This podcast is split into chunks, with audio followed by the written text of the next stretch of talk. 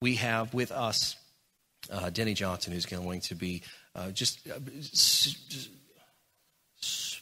was the word I'm looking for here? Um, sparking the flame for missions in us. And it doesn't mean you have to go to North Africa like they did. Could, because they were sitting here just like y'all. And they are a missionary from Africa. Like, just let God be God. But it does mean this wherever your feet are, that's where you should be sharing the gospel. That's where you should be shining the light. And so that's uh, hopefully that will, will uh, stir us to whether it's in our neighborhoods, our families, our workplaces, school, whatever. We want God to shine through us. Amen.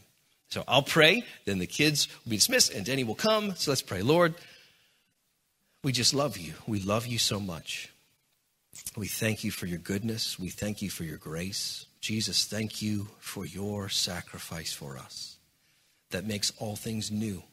It makes all things new. May we trust that all things will be new and you will be with us for our futures. We love you. In Jesus' name we pray. Amen. All right, welcome Denny as he comes to bring the word.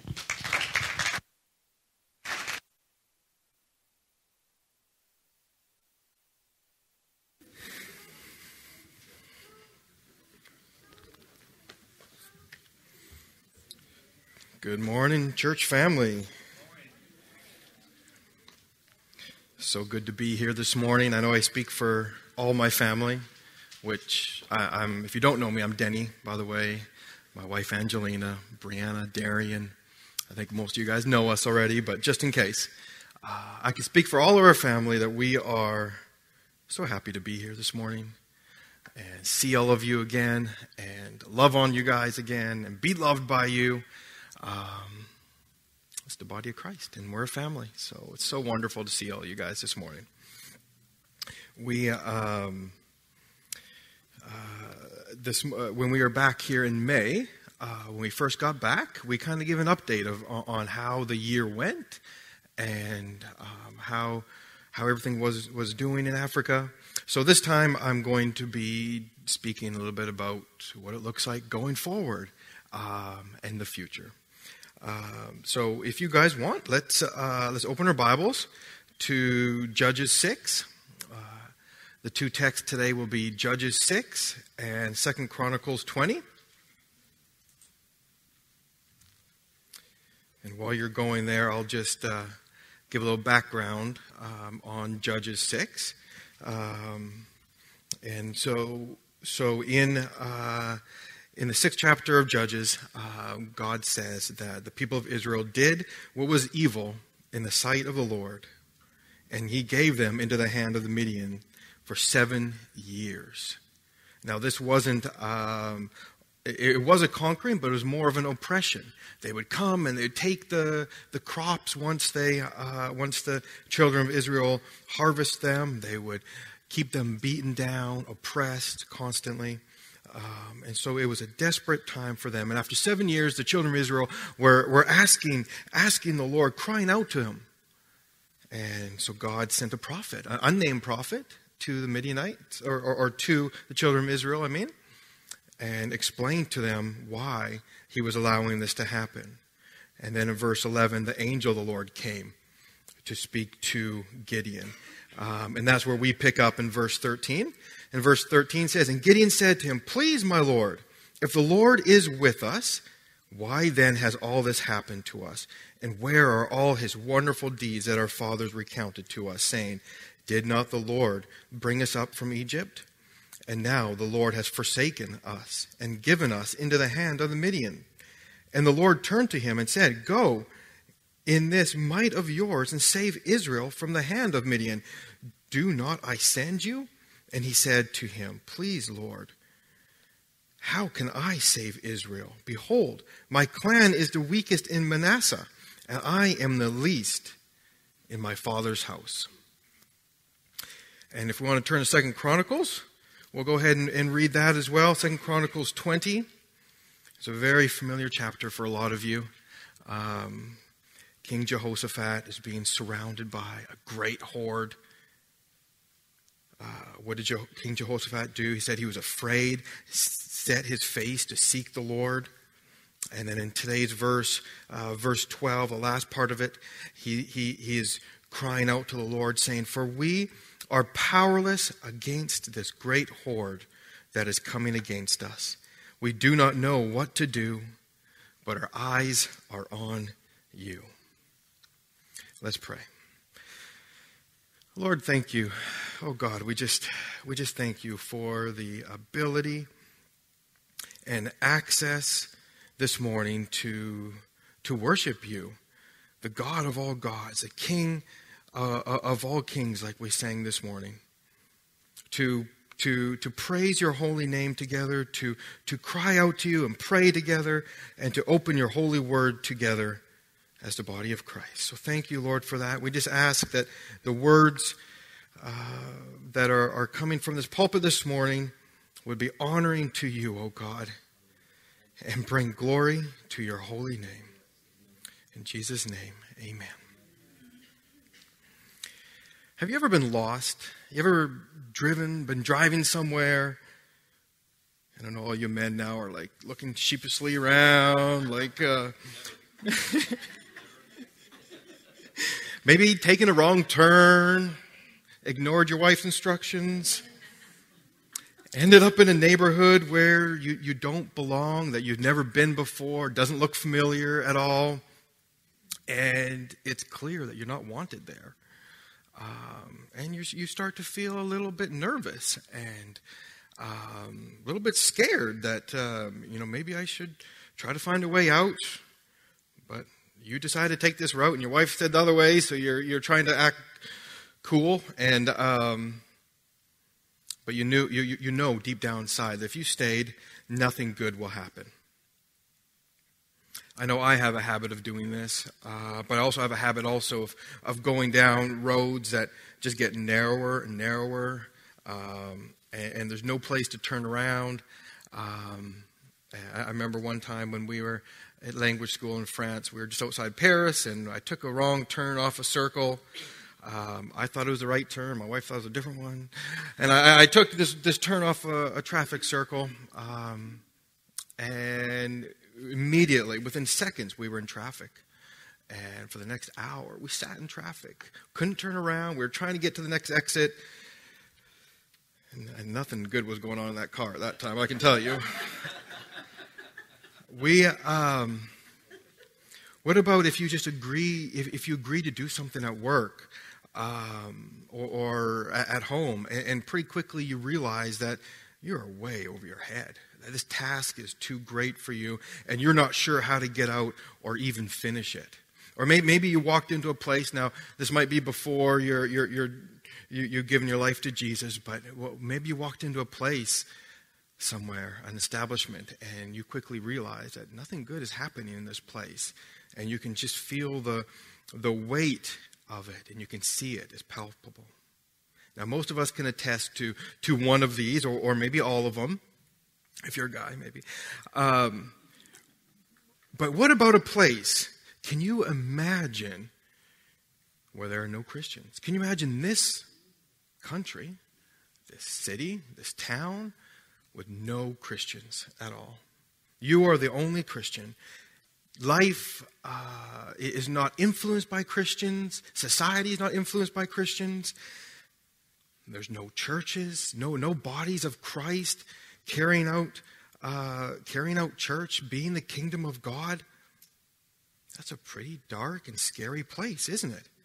Now, uh, now, some of you people might be thinking that you know I'm not talking about hell.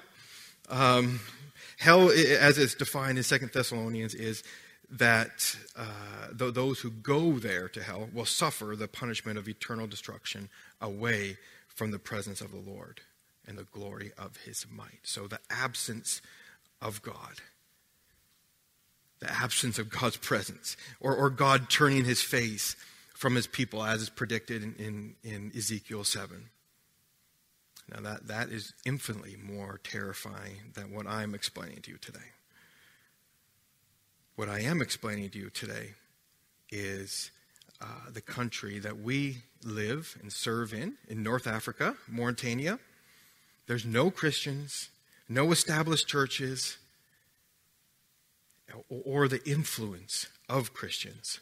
In fact, it's a government that, to some extent, uh, and a people also, that, that are actively against you being there and want you to leave and don't want you there and will do anything to, to get you out of the country. It's something you feel even as you land in the airport. It's a darkness, a weight that you can feel.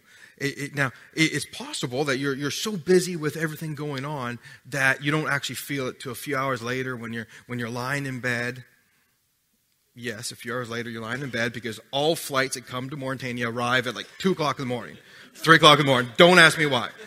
Probably because it's like the last stop on, a, I, I don't know, but it's 2 on Earth, exactly. It's 3 o'clock in the morning, I think we usually arrive. Um, so a few hours later, you're finally at the house and you're in bed.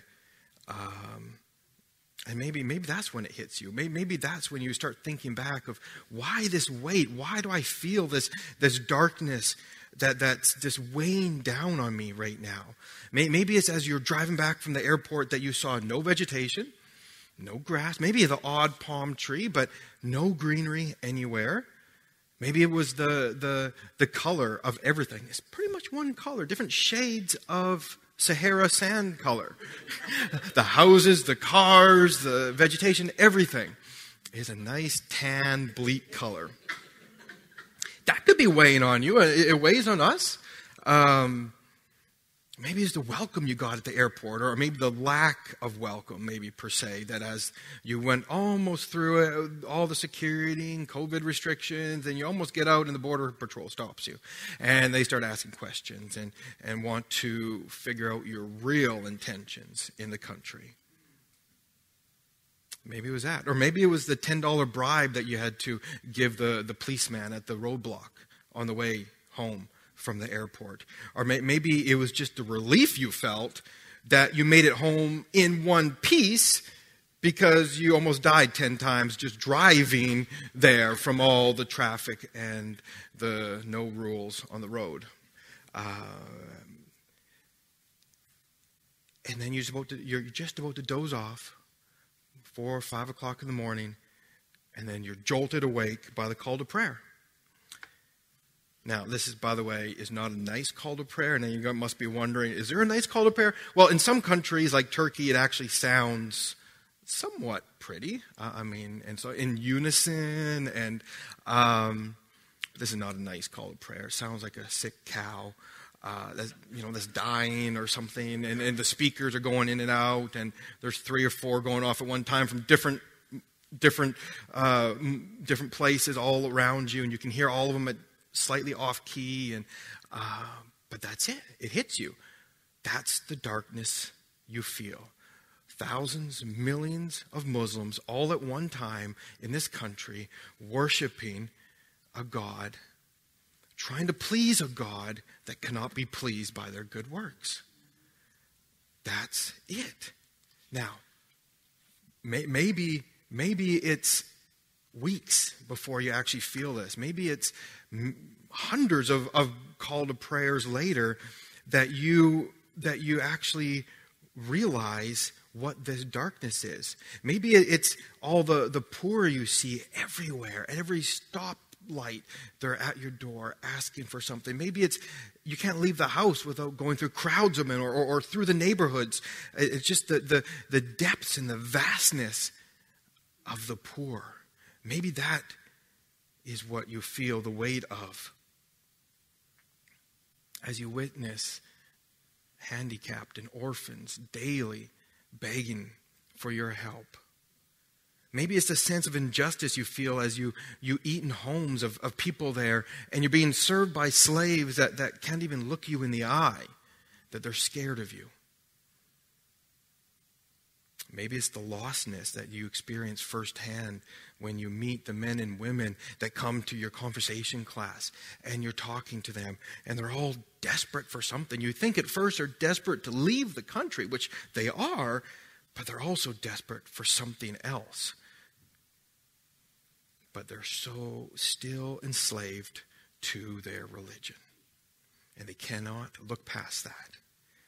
Now, there's, this is a darkness, a heaviness that you don't ever shake until you leave the country. Now, so all that being said, now you can see why this is one of the least visited places on earth. Now, to put into context, there's more people that vi- visit Antarctica than Mauritania on a yearly basis. 20 times more people visit Antarctica than Mauritania. That put in perspective for me. It's also the last place in the world to abolish slavery. Uh, it's not really abolished, but it is a law now that you can't have slaves. Uh, this was in 2008. They, they finally came around to it. Median household income is $1.25 a day. So it's not a, a pretty picture that, that I'm painting for you. Um, it is a country that's lost, especially, especially spiritually, but also economically broken, socially broken. But you know what? It's not forgotten to God. When we first left, God put this, this little saying on our heart that it's a country lost but not forgotten. It is not forgotten to God. And we've experienced that this year. He, he is working there. We know this because we've seen it, we've heard it. Um, our guard, Ibrahim, he, he lights up when we are explaining to him how to water the plants and what to do and how God's giving them growth and, and how God can give you that in your life. And he lights up. This is all new to him. Or when we're loving on him and we bring him into the house for a meal and doesn't know how to hold a fork or doesn't never ate ice cream cone before. So he just sits there and is pouring down his hand, and we have to show him how to eat. But his face just lights up when we're showing him all these things, and we can bring it back to Christ and tell him about why. Why we are we have this peace and this joy. Now, even when we meet the poor, the tensions melt away when we meet the poor out in the city. When you when you kneel down beside them when you when you treat them look at them respect them like they are humans created in god's image and they're not sloughed off and, and they're not ignored. You can see it when when after a year over a year we've had a man in our home teaching us french and helping us with our French. And finally, after a year of talking to him about the gospel and talking about scripture, he finally opens up enough to ask me to pray with him for his relationship with his wife, which that in itself is amazing because many of them have multiple wives, and if you don't like this one, you just get another one, or you divorce this one and get another one. And so that, that in itself is amazing.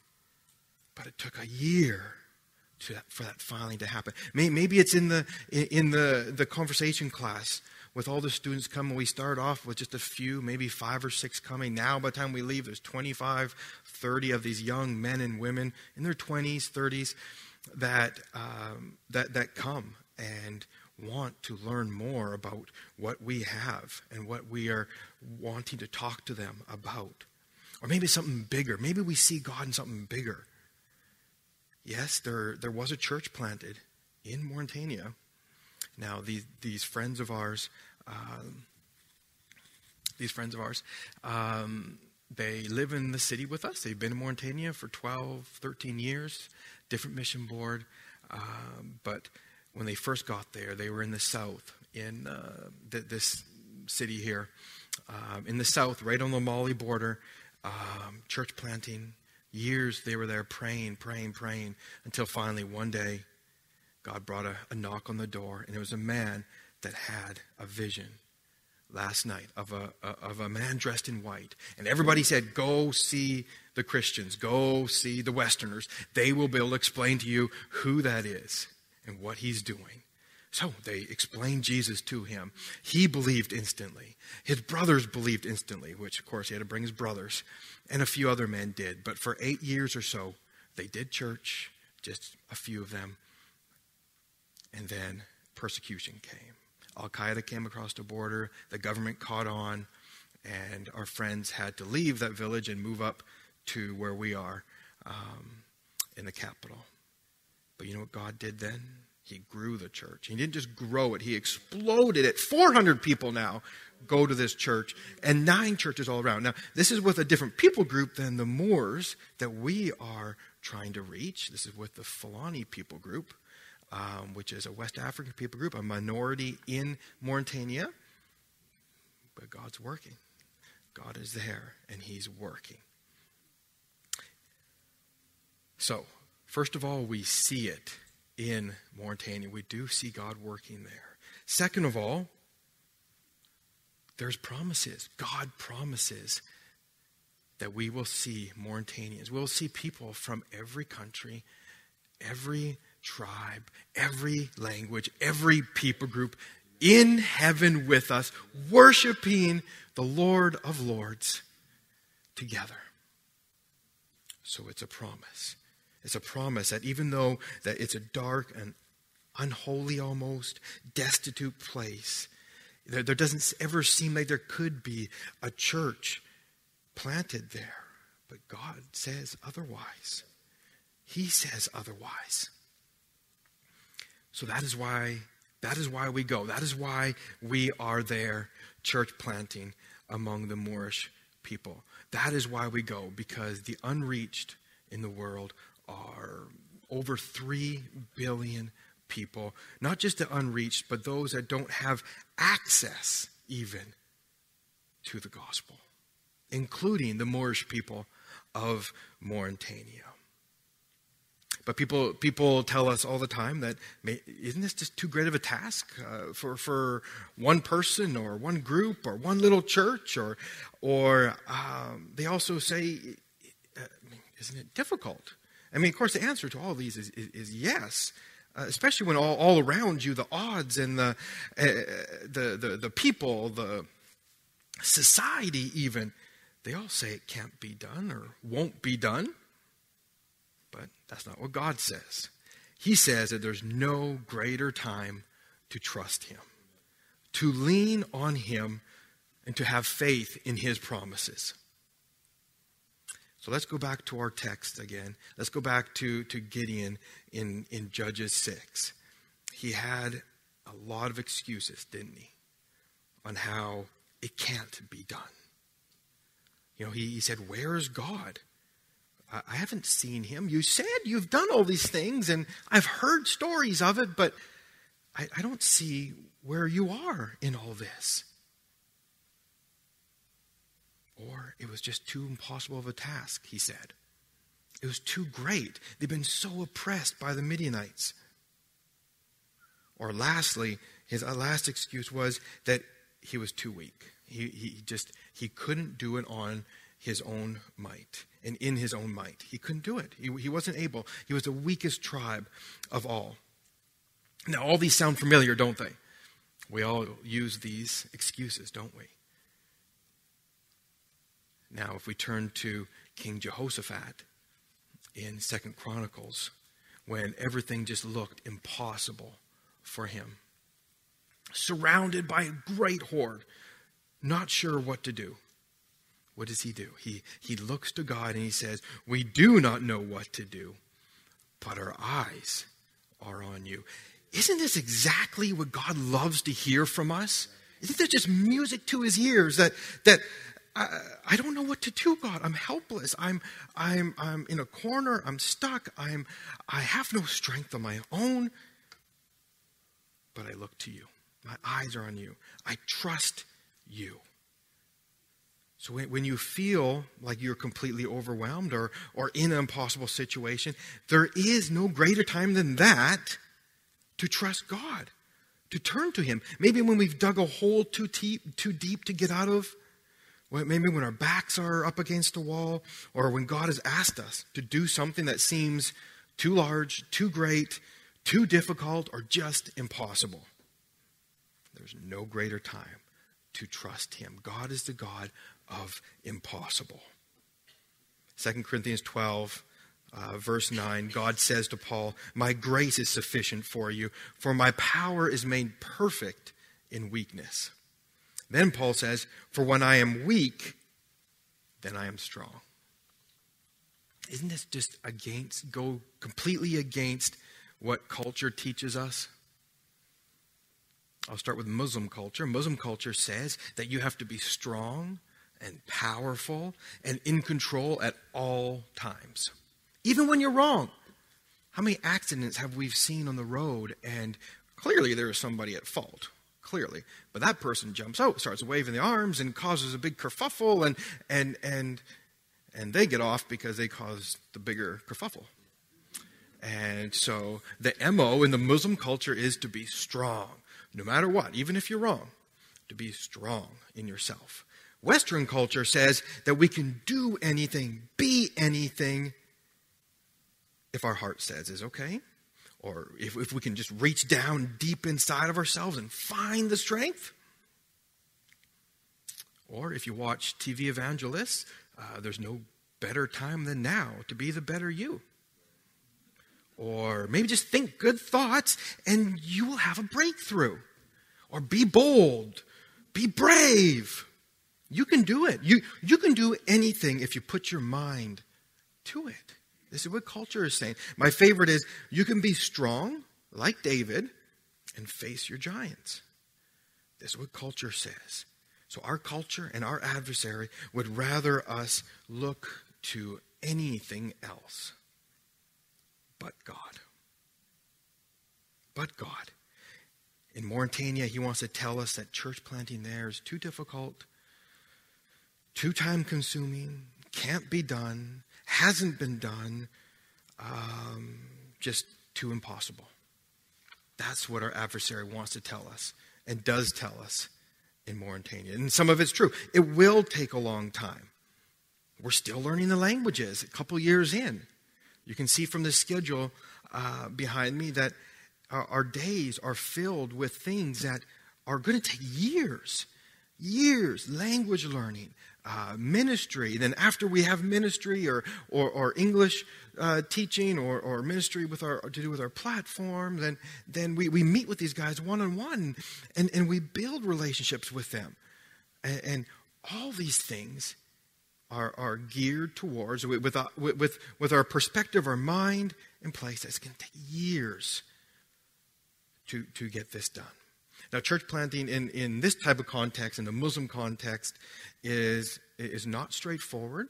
It's a little bit different than, than um, in a Western culture uh, to some degree. It's months and years of building relationships secretly maybe a little bit more visible, but mostly secret, building trust relationships so they don't turn you in to the police, um, and then building a secret church, then having a secret church with them.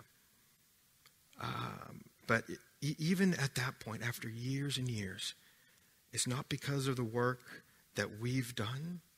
It's because of the work that God has done. You might be the best evangelist or have the best mission strategy in the world but it'll still be God who does the work.